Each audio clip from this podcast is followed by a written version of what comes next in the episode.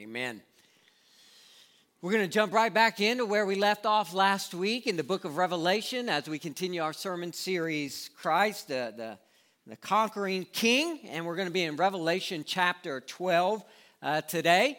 Uh, this is one of probably the key passages, key chapters of Scripture in, in all of Revelation, but, but also in, in all of uh, the Bible because it shows us the reality of the spiritual war that rages all around us and has raged all around us since the fall of man. And so we're going to be in Revelation chapter 12 this morning. Revelation chapter 12. Now, what we're going to find in Revelation 12 is we're going to find, we're going to start by, by looking backwards uh, and then we're going to look forwards and we'll see what the present implications and applications there are for the truths that are found in Revelation chapter 12. Now, there's a lot of symbolism in Revelation chapter 12.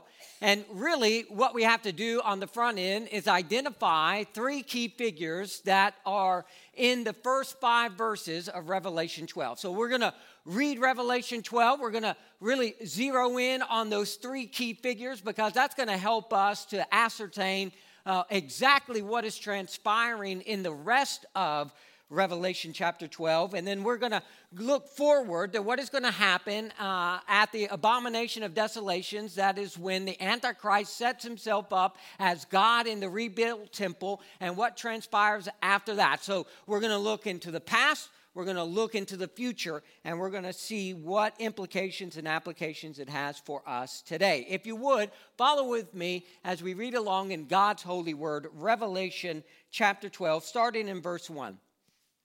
And a great sign appeared in heaven a woman clothed with the sun, with the moon under her feet, and on her head a crown of 12 stars. She was pregnant and was crying out in birth pains and the agony of giving birth.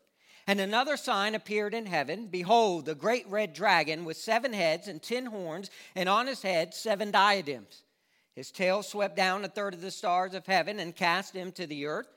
And the dragon stood before the woman who was about to give birth, so that when she bore her child, he might devour it. She gave birth to a male child, one who is to rule all the nations with a rod of iron, but her child was caught up to God and to his throne.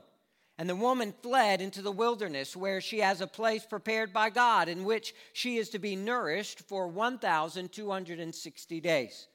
Now, war arose in heaven. Michael and his angels fighting against the dragon, and the dragon and his angels fought back. But he was defeated, and there was no longer any place for them in heaven. And the great dragon was thrown down, that ancient serpent who is called the devil and Satan, the deceiver of the whole world. He was thrown down to the earth, and his angels were thrown down with him. And I heard a loud voice in heaven saying, Now the salvation and the power and the kingdom of our God and the authority of his Christ have come, for the accuser of our brothers has been thrown down, who accuses them day and night before our God. And they have conquered him by the blood of the Lamb and by the word of their testimony, for they love not their lives even unto death. Therefore, rejoice O heavens, and you who dwell in them. But woe to you, O earth and sea, for the devil has come down to you in great wrath, because he knows that his time is short. And when the dragon saw that he had been thrown down to the earth, he pursued the woman who had given birth to the male child. But the woman was given the two wings of the great eagle, so that she might fly from the serpent into the wilderness to the place where she is to be nourished for a time and times and half a time the serpent poured water like a river out of his mouth after the woman to sweep her away with the flood. But the earth came to the help of the woman, and the earth opened its mouth and swallowed the river that the dragon had poured from his mouth. Then the dragon became furious with the woman and went off to make war on the rest of her offspring, on those who keep the commandments of God and hold to the testimony of Jesus. And he stood on the sand of the sea. Now may God bless the reading of his word. You may say, What in the world is going on? We got dragons and we got a woman and there's labor going on and there's a river like a torrent of a flood swallowed up by the earth. What in the world is going on? Well, the first verse gives us a key indication when it says, And a great sign appeared. So we know there's a lot of symbolism that is in this passage of scripture. But God's word never leaves us guessing. This is too important of a passage of scripture. It is going to show us who these individuals are. And we'll start by looking at the three primary figures. However, I want us to understand something that I think that we have heard before, but I pray that will be sealed in our hearts and in our lives as we get ready to leave here today after our service. And that is that we are in a spiritual war. There is a spiritual world that is around us that we cannot see, but we do experience and feel. Amen. There is a spiritual war around us. Albert Einstein was once asked at a dinner party, what would be the weapons used in the Third World War? And Albert Einstein's response was, I know not what weapons will be used in the third war, but I know in the fourth war that follows, the weapons will be sticks and stones. In other words, what is going to transpire, the, the, the, the, sheer carnage of the next world war, which more than likely will use weapons the world has not experienced on the scale that has not experienced, atomic uh, uh, bombs and, and many nations using them. and what we have seen, World War III has already happened at this point in time of the Great Tribulation. He says, I don't know what weapons will be used in the Third World War, but society and the carnage that the Third World War will bring, I guarantee you, in the Fourth, fourth World War, it'll be sticks and stones. Because the earth will have been decimated. But what God's word tells us in Ephesians 6 12, it says, We don't wrestle with flesh and blood. We wrestle against the powers and the principalities of this dark age. He says, Listen, there, there are going to be wars that are going to come. We see wars here in the Great Tribulation, but understand that these nations that are waging these wars have a demonic spirit, Satan and his minions, that are behind them to bring them to those points. 2 Corinthians 10 3 through 4 says this Our weapons of warfare are not of the flesh. We have weapons, spiritual weapons that have been given to us as the church to wage war in this spiritual battlefield that we find ourselves in, and they are powerful to demolish strongholds. Now, as we will see this unpacked, what we are seeing is really the description of the spiritual war that has been transpiring since the fall of man. Now, the first individual that we are introduced to in this passage of scripture that we need to identify is a woman. We read of this woman that uh, she was clothed with the sun, with the moon under her feet, and on her head a crown of 12 stars. She was pregnant and was crying out in birth pains and the agony of giving birth. Now, really, there are uh, individuals that would look at this woman and would take maybe the position that the, the Catholic Church would take. And they would say, well, this is Mary. This woman in verses 2 and, and 3, uh, this, is, this is Mary. That, that is the position that the Catholic Church would, would hold. But what we see is ultimately there's a bigger picture. This is on a cosmic scale, right? This is on a cosmic scale. This is looking at a cosmic conflict. This is not Mary. Now, some individuals would say the woman is the church. But we also need to understand that uh, this, this woman, uh, and, and we'll, we'll jump ahead uh, just a little bit, spoiler alert, the, the male child is Jesus. The church didn't give birth to Jesus, Jesus gave birth to the church. This is not the church. This woman represents the nation of Israel in which the Messiah would come from. The Messiah would come from the nation of Israel. That the, the promised seed that was given to, to Eve, remember, uh, says that your seed will have enmity against uh, uh, his, uh, uh, uh, her seed. Well, that, that word seed uh, if you've had biology at all, you know that, that women don't have seed, they have eggs. That word seed is singular and masculine in the Hebrew, and it is a foreshadowing of the coming Messiah. So the, the woman is the chosen people of destiny. The woman represents the nation of Israel. When this symbolism is utilized, we see that this woman is clothed with the sun, with the moon under her feet, and on her head the crown of 12 stars. In Genesis 37 9, we see Joseph coming to his brothers and to his parents after he had already given them a, a picture of after he had already talked about a dream of the stalks of wheat bowing down to him. In Genesis 37 9, we read this. Then he dreamed another dream and told to his brothers and said, Behold, I have dreamed another dream. Behold, the sun, the moon, and 11 stars were bowing down to me. To me. Now, he is a star, so 12 stars. Jacob, whose name is changed to Israel, this is a, a picture of the fulfillment of the covenant that had been established by God with Abraham, with Isaac, with Jacob, who would wrestle with God and be called Israel. So this, this woman, it is a reference to, to this dream right here where we see the nation of Israel is pictured. Now, the nation of Israel has a promised future.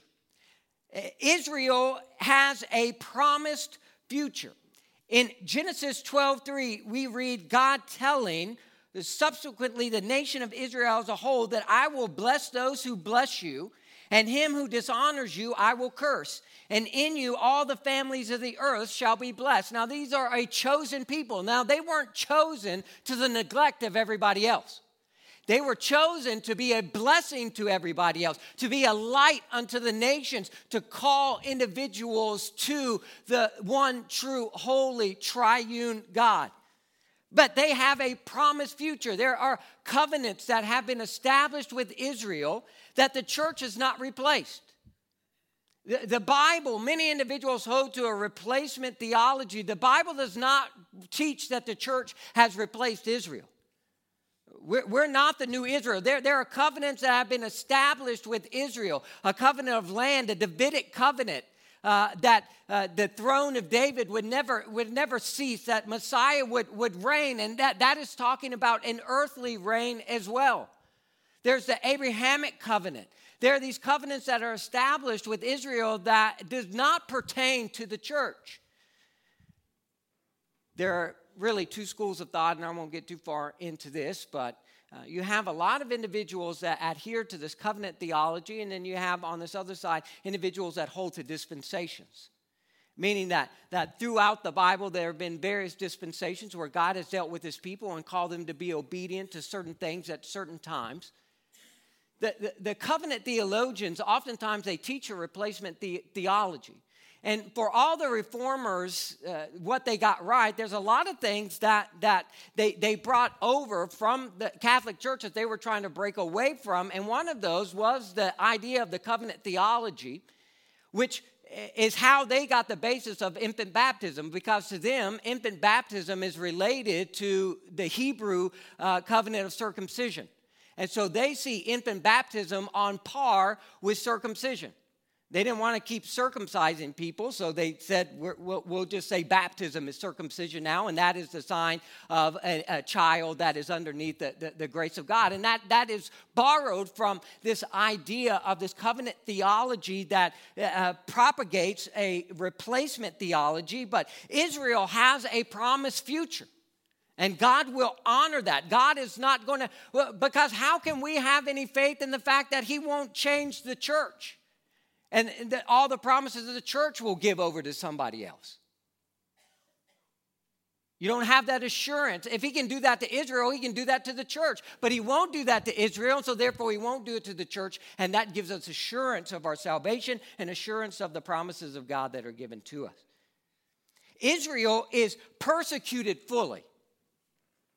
Israel is persecuted fully. We see that in this picture of this dragon who is standing before the woman, verse number uh, uh, three. He's standing before the woman who is about to give birth to, to Jesus. The Messiah was going to come from the line of, of Israel so that when she bore her child, he might devour it, devour it. Listen, that's been going on ever since the fall of man.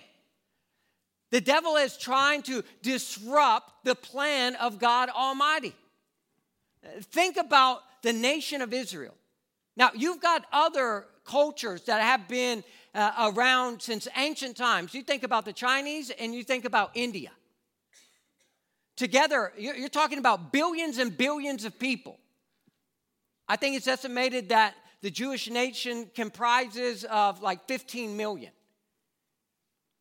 Have, have, the, have the Chinese and have the Indians ever been persecuted to the degree that the Jews have been persecuted? No. Why is that? Nobody's mad at Australia. You know what I'm saying? No, no, nobody's trying to decimate, nobody's putting the Australians in gas chambers.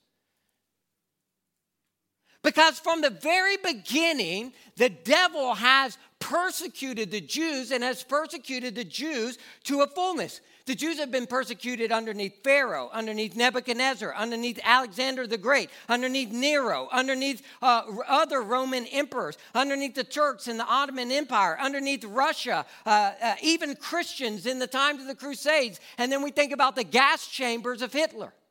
We think about all of the terrorist organizations, Hezbollah, and we think of Al Qaeda. We think of individuals in Iran that want to wipe Israel off of the face of the earth. Many Arab nations don't even include Israel on their maps. Where does it come from? Where, where does that anti Semitism come from? It comes from a spirit of Satan that wants to attack God, his people, and his plan because ultimately the Messiah was to come through the line of Israel. And those who bless the nation of Israel will be blessed. And those who curse the nation of Israel, they will be cursed. Israel, however, will give a profession of faith. There is a national repentance and a national profession of faith in our Lord and Savior Jesus Christ that is to come. That is promised in God's Word. You can write this down uh, in the margins of your notes uh, Deuteronomy 30, verse 6, Hosea 2, verses 14 through 16. Zechariah 12, verses 10 through 14. Let me give you one in the New Testament Romans 11, 26 through 27. And in this way, all Israel will be saved. As it is written, the deliverer will come from Zion. He will banish ungodliness from Jacob. And this will be my covenant with them when I take away their sins. So we see, first off, this woman is a nation of Israel, the chosen people of destiny. They have a God given destiny that God will fulfill and honor to them as a nation. And ultimately, they will repent of their sins. They will recognize Christ as the Messiah, and they will be saved. Secondly, we're introduced to this red dragon. Verse 3 says, And another sign appeared in heaven. Behold, a great red dragon with seven heads and ten horns, and on his head seven diadems. Now, ultimately, what this is speaking of, the, the seven heads and the ten horns, I don't want to get into too much. We're going to look in detail uh, at the Antichrist. Uh, uh, um, next week. But we see Satan and this picture of Satan with these uh, seven heads and uh, uh, these ten horns and these seven diadems, uh, they really speak of uh, this reality of uh, these, these nations, these original 10 kingdoms, of which uh, three were subdued by the little horn of Daniel 7 8. So the Antichrist is going to have a conglomeration of 10 nations. Uh, he's going to rise up through the ranks of those 10 nations. Ultimately, he's going to come into power because he's going to subdue three of them. We'll, we'll, we'll, see that when you compare this passage of Scripture to Revelation 13, you'll, you'll, you'll see that reality that uh, he now has seven horns. And, and that speaks of uh, the three that were, were plucked out uh, in Daniel 7. You can go and read about that. But the, the, the seven heads, it really talks about the seven uh, great world empires that have ever existed. Well, six that have existed and one that is to come uh, the Assyrian Empire, the Egyptian Empire, the Babylonian Empire, the Medo Persian Empire, uh, the, the Greek Empire, and the, the Roman Empire. Those are the six great uh, uh, powers that have, at one point in time, really ruled all of the, the known world. Hitler tried, but, but, but he, was, he was thwarted, praise God. Uh, but there is coming another kingdom that is going to be a world kingdom, and that is the, the rebuilt, that is uh, the, the, the, uh, uh, the new Roman Empire that will come, and we'll look more into that next week. It is a fascinating uh, study of what is actually going on around us right now that we see being played out uh, all around us, what this new Babylon will be, this rebuilt Roman Empire.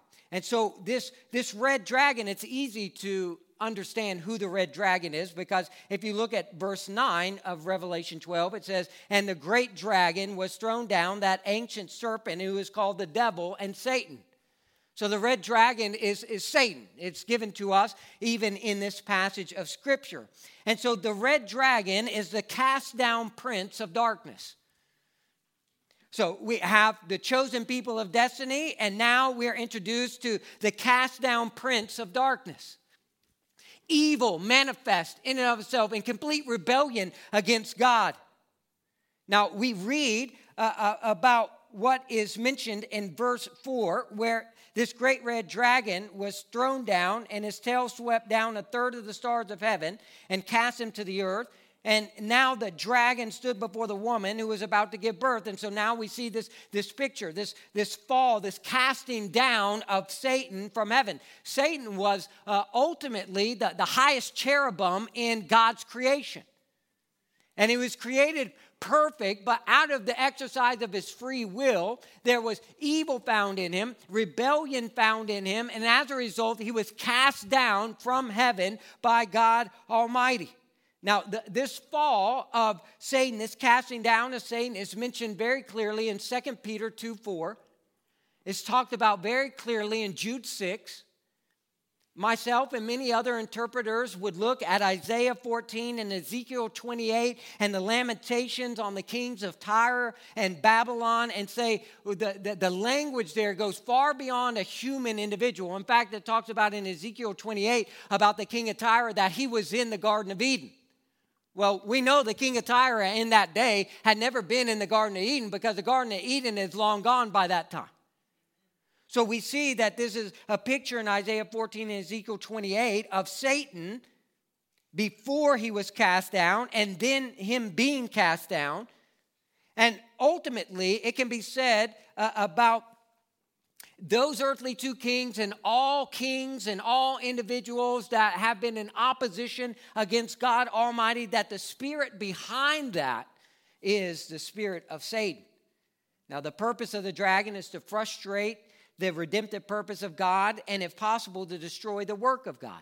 Now, he sweeps a third of the angels down with him, and they become demons. And these demons are part of the spiritual war that, that we experience. Now, listen, if you're a follower of Jesus Christ, you cannot be possessed by a demon. You can be oppressed by a demon, but you can't be possessed by a demon.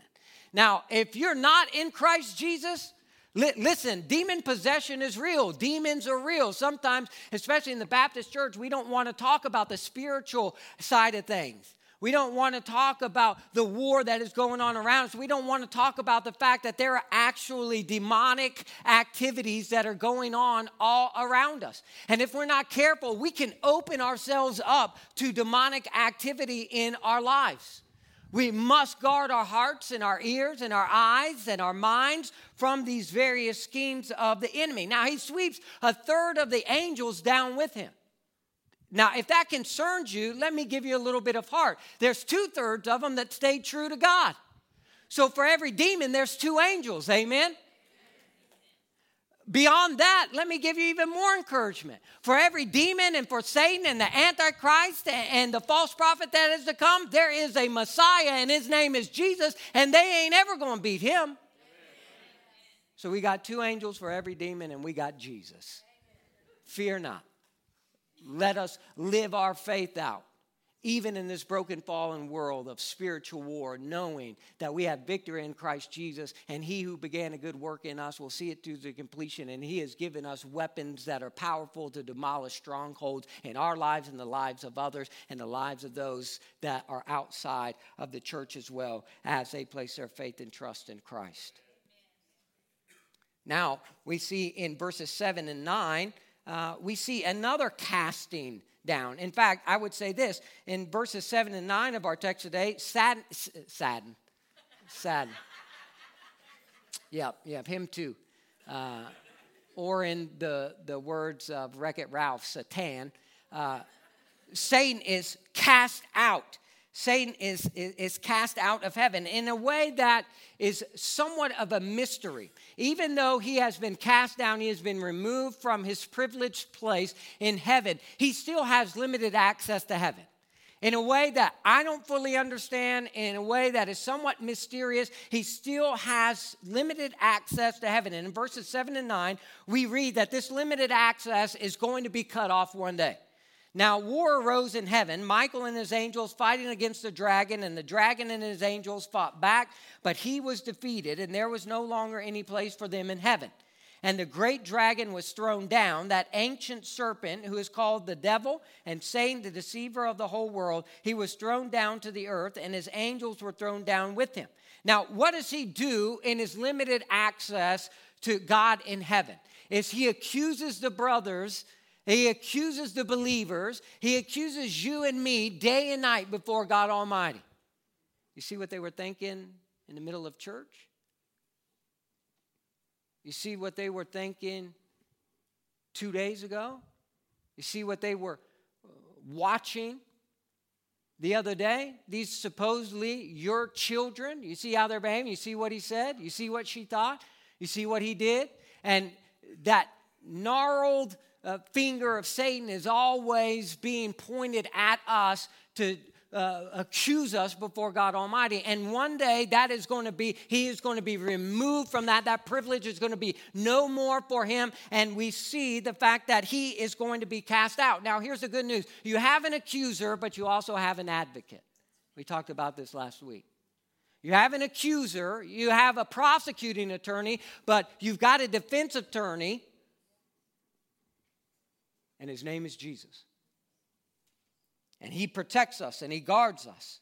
He leads us. And so we see that Satan is cast out from this limited access that he has to God Almighty in verses 7 through 9. But we also see Satan's character. So, this individual who is waging war, who is behind all of uh, the spiritual warfare against God's people, against the church, and against the Jews is Satan. And we get a glimpse of his character in, in verse 9. In verse 9, he's given this litany of descriptions. He is the devil, that means accuser.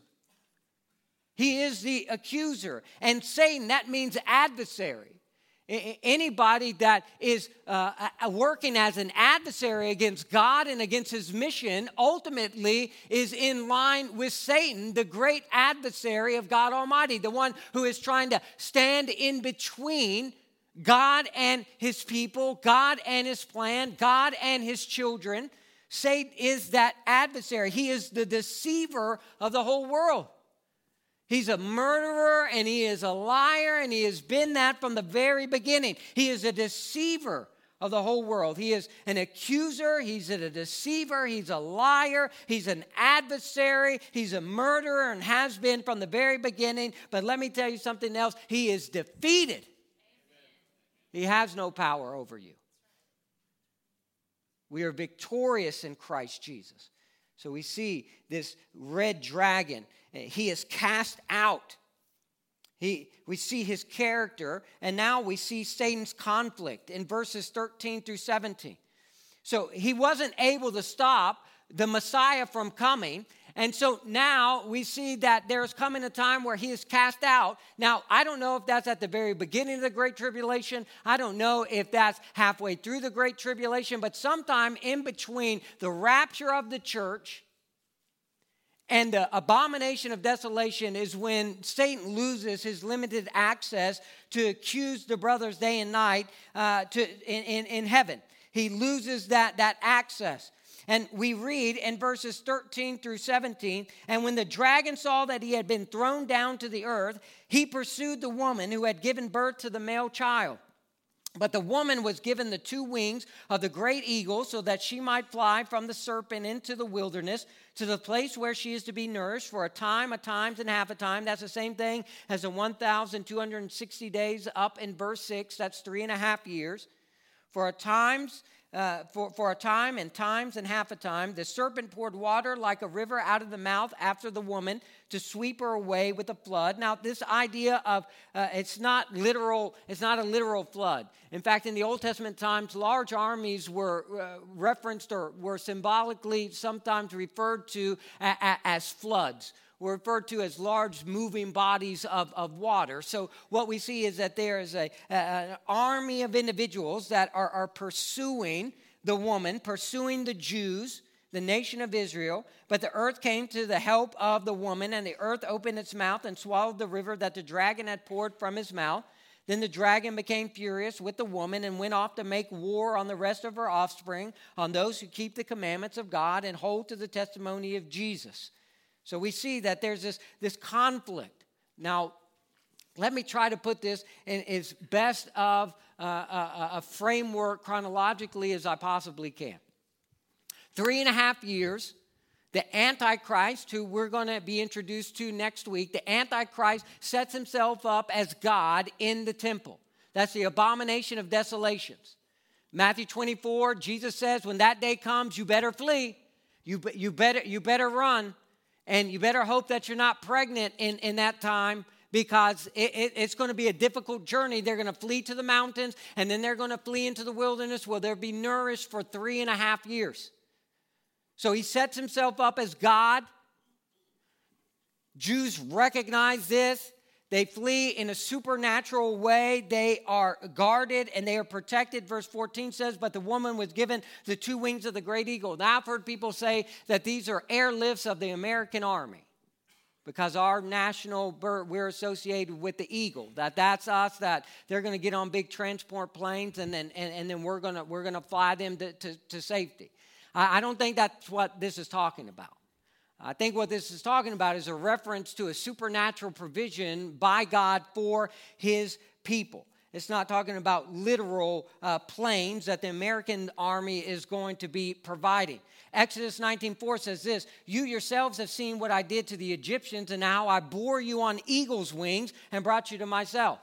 Uh, listen, in Exodus 19:4, I, I can guarantee you they didn't have transport planes but they were still bore up on the, the wings of eagles.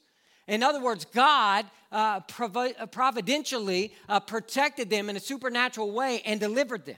Deuteronomy 32 9 11 says this, but the Lord's portion is his people. Jacob is allotted heritage. He found him in a desert land and in the howling wastes of the wilderness. He encircled him. He cared for him. He kept him as the apple of his eye, like an eagle that stirs up its nest, that flutters over its young, spreading out its wings, catching them, bearing them up on its pinions.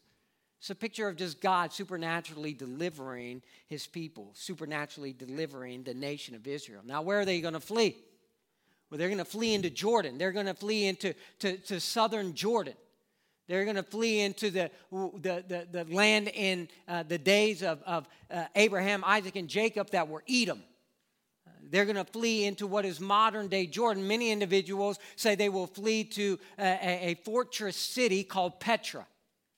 Some of you may have seen pictures of Petra. Some of you may even been to Petra. It's this beautiful city. If you remember uh, Indiana Jones and the um, uh, the Last Crusade, when they first kind of go in to uh, uh, the little cavernous deal at the very end, and, and they're going to go in and he's going to go uh, through the various aspects to get to the Crusader at, at, the, at the Holy Grail.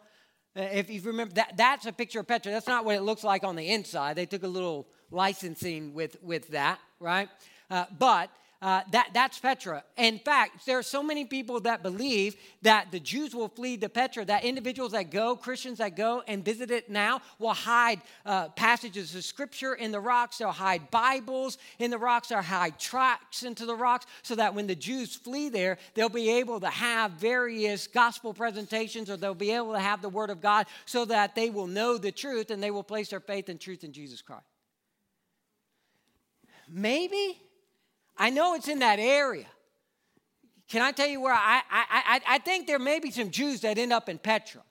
Petra's not that big for as many Jews to support as many Jews that I think is going to flee there. I think what God's word teaches is definitely in that area, but the majority of them are going to find themselves in a city called Bozrah. That God's word talks about this, this town called Bozrah. And when he returns, eh, Christ is going to first return in Bozrah. Now, a lot of people say, well, I think he's going to return to the Mount of Olives, right? Because that's where he ascended and, and, and that, that's where he, he, he's going to return. Well, Acts 1 10 11 is where people pull that from. But if you read Acts 1 10 through 11 closely, it never says that he's going to return to the Mount of Olives. It just says, in the same manner, in the same way he left, he will return. In other words, he's going to come back in the clouds. He was caught up in the clouds. He's going to return in the clouds. Acts 1 10 and 11 says this And while they were gazing into heaven as he went, behold, two men stood by them in white robes and said, Men of Galilee, why do you stand looking into heaven? Well, because I just saw Jesus go up. Like, that's a weird question. This Jesus who was taken up from you into heaven will come in the same way, not to the same place, will come in the same way as you saw him go into heaven. Zechariah 14, 2 talks about in the abomination of desolation, half the Jews will flee into Jordan, half of the Jews will stay.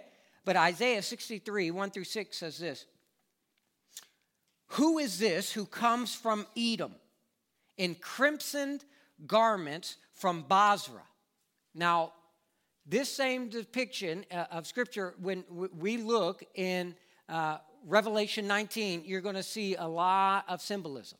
Now, the context of Isaiah 63 is there's a watchman on the walls of Jerusalem and he's watching and waiting for God to return. That's the context, that there's a global judgment that is taking place, and there's a watchman on the walls of Jerusalem, and he is watching for the deliverance from the Messiah to come to Jerusalem. And he says, Who is this that comes from Edom? That's modern day Jordan. Who is this that comes from Edom in crimson garments from Bozrah? He who is splendid in his apparel, marching in the greatness of his strength. It is I speaking in righteousness, mighty to save. Why is your apparel red and your garments like his who treads in the winepress? Now, when Jesus returns, he's, he's treading in the winepress of his wrath. I have trodden the winepress alone, and from the peoples, no one who is with me. Now, listen, we'll be following him, but we won't be fighting with Jesus. He doesn't need our help. I trod them in my anger and trampled them in my wrath. Their lifeblood splattered upon my garments and stained all my apparel. Now, when Jesus returns, he's in a white robe, but what, what is caked at the bottom of his white robe? The blood of his enemies. For the day of vengeance was in my heart, and my year of redemption had come. I looked, but there was no one to help. I was appalled, but there was no one to uphold. So my own arm brought me salvation, and my wrath upheld me. I trampled down the peoples in my anger. I made them drunk in my wrath, and I poured out their lifeblood on the earth. Now, only the Messiah can say that. Only Christ can. And this man on the wall of Jerusalem, he sees who's this coming from Edom? He's already got the blood of many of his foes on his garments. Zechariah 12, 7 through 9 says this, and the Lord will give salvation to the tents of Judah first, that the glory of the house of David and the glory of the inhabitants of Jerusalem may not surpass that of Judah. He, to the tents of Judah first. The, the, the word here in the Hebrew for tents is talking about a nomadic dwelling. Now, we know the Jews for three and a half years have been nourished out in the wilderness. They're living in a very nomadic lifestyle. And God's word said that the Lord will give salvation to the tents of Judah first before the individuals that are in Jerusalem.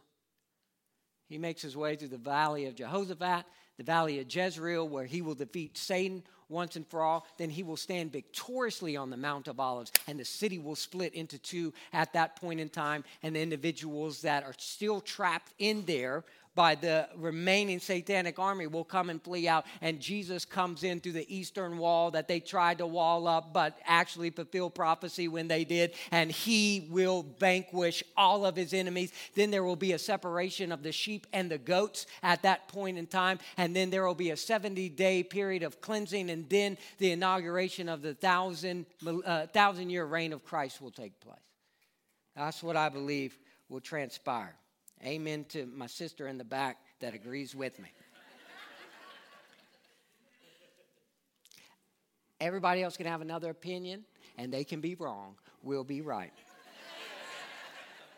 Who is this one that, that will come? Who is this individual that is coming? It's none other than the Christ. Point three of four. Um, this probably should have been two messages. All of mine should probably be two messages. Uh, the male child that we're introduced to, we've already established, this is Christ, the propitiation of deliverance.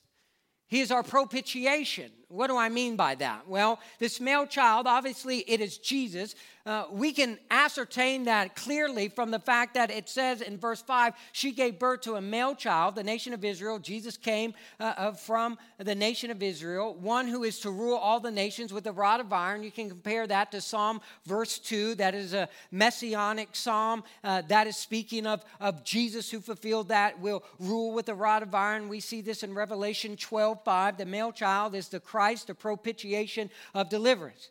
Romans 3 21 through 25. But now the righteousness of God has been manifested apart from the law, although the law and the prophets bear witness to it. The righteousness of God through faith in Jesus Christ for all who believe, for there is no distinction, for all have sinned and fall short of the glory of God and are justified by his grace as a gift through the redemption that is in Christ Jesus, verse 25, whom God put forward as a propitiation by his blood to be received by faith. This was to show God's righteousness because in his divine forbearance he had passed over former sins. He is our propitiation by his blood. In other words, he is the one that satisfies the wrath of God on behalf of those that place their faith and trust in Jesus Christ. He is our propitiation. He is the one who satisfies that completely and utterly and was done so by his blood that was freely shed on the cross for your sin and for my sin. He is our propitiation. Now, here we read in verse 5 of his rule, we, we see that the rod of the iron scepter in the first half of verse 5, we, we see that he is going to reign, that he is going to rule. Praise the Lord. We looked at that last week, the coming of his kingdom. But it's interesting that the, the, the whole story of Jesus is really summed up with his, his birth, his incarnation, and then his ascension. It says that he will rule all the nations with a rod of iron, but her child was caught up to God and his throne. So she, she gave uh, birth to this child, and then he was caught up by God uh, to his throne. We know that that happened at his ascension. And so, other words, what, what is said here briefly is the whole story of Jesus. Jesus came in, in the flesh, so we see his resurrection and his ascension is ultimately what is being spoken of here because this is what broke the back of Satan. Jesus came in the flesh. He died for our sins, was the propitiation for our sins. It was resurrected, and he was, and then he ascended uh, to, to the throne where he sits as King of Kings and Lord of Lords. But we see in verse 10 that in response to this, and I heard a loud voice in heaven saying, Now the salvation and the power and the kingdom of our God and the authority of his Christ have come, for the accuser of our brothers has been thrown down, who accuses them day and night before our God. And uh, they have uh, should be verse verse 12 excuse me therefore rejoice at the reality that he has been thrown down rejoice O heavens, and you who dwell in them, but woe to you, O earth and sea, for the devil has come down to you in great wrath, because he knows that his time is short. So we see when he is cast out and no longer has limited access, we see that there should uh, be a rejoicing and there's going to be a raging. There's a rejoicing in heaven because uh, our enemy, the accuser, is no longer given limited access, but there's a raging by Satan and his minions because they now know their time is short. They now know that, that uh, pretty soon their, their, their time is up. And so we see this rejoicing in our lives ought to be the same. We ought to rejoice in the fact that this is a reality that is to come. That this, this truth is, is what we ought to uh, cling to. We rejoice. Now, real quickly, the last thing that I, I want to point you to is there is a, another group of individuals that, that is mentioned. And those are the ones in verse 10 referred to as our brothers. Our brothers. These are all believers that have placed their faith and trust in Jesus Christ. Uh, those are the conquering people of devotion.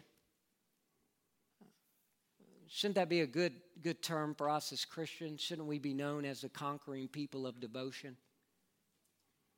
That we live victorious, but we do so obediently. We don't take the victory that has been afforded to us by the blood of Jesus Christ and then just live our lives however we want to live our lives, but that we would be a conquering people of devotion. In fact, God's word says we're more than conquerors through Him who has set us free. But verse 11, there's so much depth in verse 11. Verse 11 is probably its own sermon in and of itself, but we'll go ahead and cover it so that we can get into chapter 13 uh, next week. And they have conquered him by the blood of the Lamb and by the word of their testimony, for they love not their lives even unto death. That's a great verse of scripture to memorize. First, we, we see th- this reality of the conquering people of devotion. We see their trust. Their trust is in the blood of the Lamb. Their, their, their trust is in the sacrificial work of our Lord and Savior Jesus Christ, and they conquered him by the blood of the Lamb. My trust isn't in myself, my trust is in Jesus. My trust is in the sacrificial atoning work of Jesus Christ on the cross. That's, that, that, that's my trust. That ought to be who your trust is in. That ought to be what your trust is in. Your trust is in the blood, the unblemished, perfect blood of the Lamb who was slain uh, to take away the sins of the world. That is who our trust ought to be in. Who are you putting your trust in? Yourself? Somebody else? Is your trust in the fact that you walked an aisle one time? Is your trust in the fact that, that, that you've come to church ever since you were a little kid? Or is your trust in, in the cross of Calvary and the blood that was shed upon it? See, there are many individuals that have walked the aisle, but they're still trusting, they're trusting themselves with each step. I'm trusting myself and, and, and, and, and the self righteousness of walking an aisle. No, no, no, no. It's repentance. It's acknowledging that I'm a sinner apart from God Almighty and I have nothing good in me whatsoever. I'm not even bringing myself to Jesus as if Jesus, this act of me walking an aisle or raising a hand is, is some type of work. Don't relegate that to some type of work. It is an admonition that I am a sinner. It is an admonition that I've been in Satan's army up into this point. But right now, I surrender fully, unconditionally. I'm not giving you any terms whatsoever. It is a full surrender because you are the Savior. You are the only one that can save me, and I'm giving everything to you. That's salvation. That's salvation. And if you're putting your eternity on anything other than that, then I implore you to get right with Christ this moment, to repent of your sins, and to place your faith and trust in Jesus Christ. But it says that they also conquered by what? The word of their testimony. By the, the blood of the Lamb and the word of their testimony. What is the word of our testimony? It's, it's the greatness of Jesus. All testimonies involve my life before Christ, my life after Christ. Well, how in the world did you, who your life looked like this, ever get to where now eh, you think and you view the world in these terms and you no longer have some of the chains that you were bound up in over here. How come you're free over here? What happened? Jesus. You see, the word of our testimony is really the word of his testimony. Because I don't have a testimony apart from Jesus. I don't have a testimony of salvation. I don't have a testimony of redemption. It's all about Jesus. The word of our testimony what Jesus did for us. The reason why sometimes we don't experience any victory in our lives is because we fail to remember who Jesus Christ has made us and what Jesus Christ has done. We think that Jesus and, and Satan are almost on the same paths, and I don't know how this is going to turn out.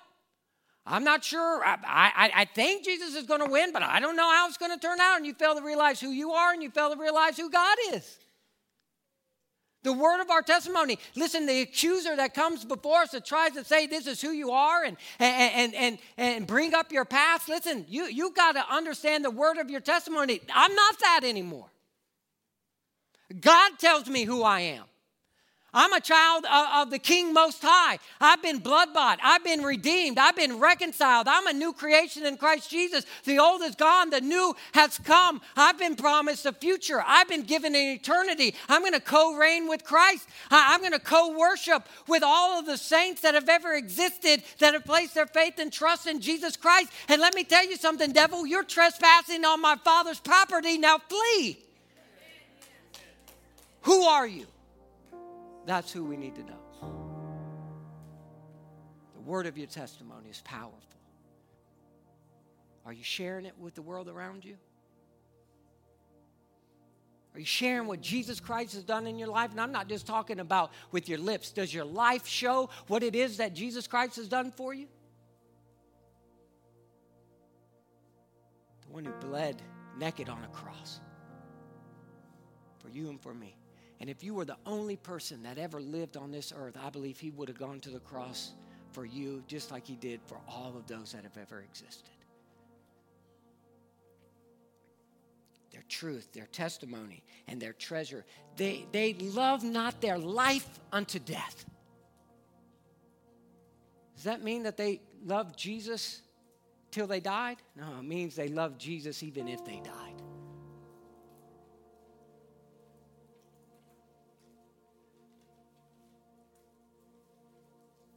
You love him even unto death? He loved you unto death. Now, I get it, he's perfect, and we're not, and we're going to fail. I get that. But have you prioritized Jesus? Did you say, you know what? To live is Christ, and to die is gain. And if it costs me my life, the only thing that you're doing is giving me Jesus. You think you're taking my life, but all you're doing is giving me Jesus. You can have this whole world. Just give me Jesus. In the morning when I rise, just give me Jesus. At night, just give me Jesus. When I'm laying on my deathbed, you can have this whole world. Just give me